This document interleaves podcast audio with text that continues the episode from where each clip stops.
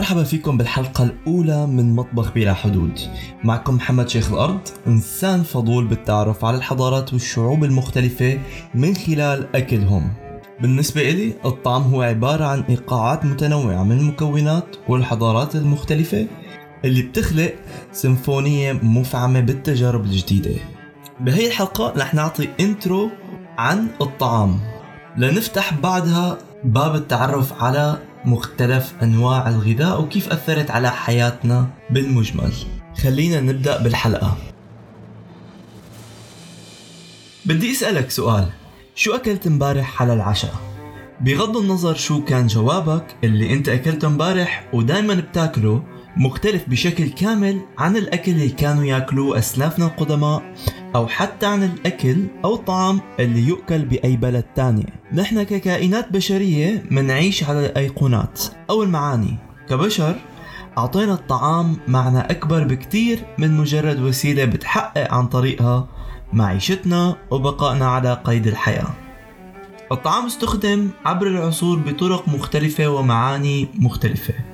مثلا روج لبعض الأطعمة والمأكولات على أنها مفيدة للخصوبة والازدهار وتعزيز الزواج الجيد وأيضا للتأهيل في الحياة الآخرة عند بعض الديانات.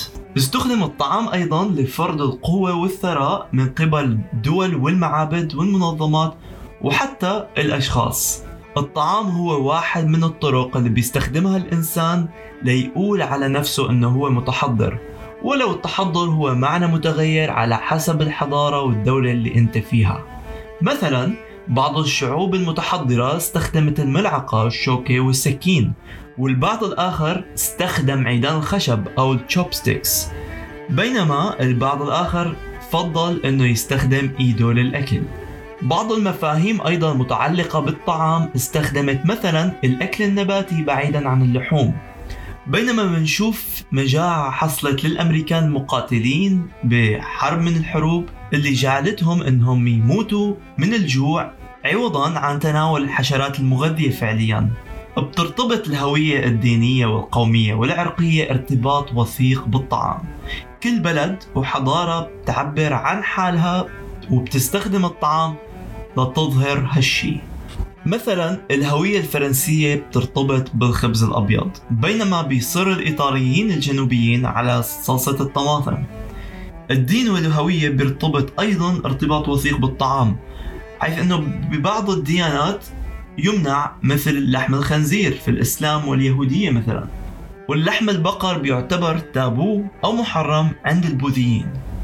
يمكن للطعام أيضا أنه يكون وسيلة سياسية. مثلا لما وقف الأمريكان إنه يأكلوا البطاطا المقلية أو الفرنش فرايز بسبب عدم قبول فرنسا لمساعدة أمريكا لغزو العراق.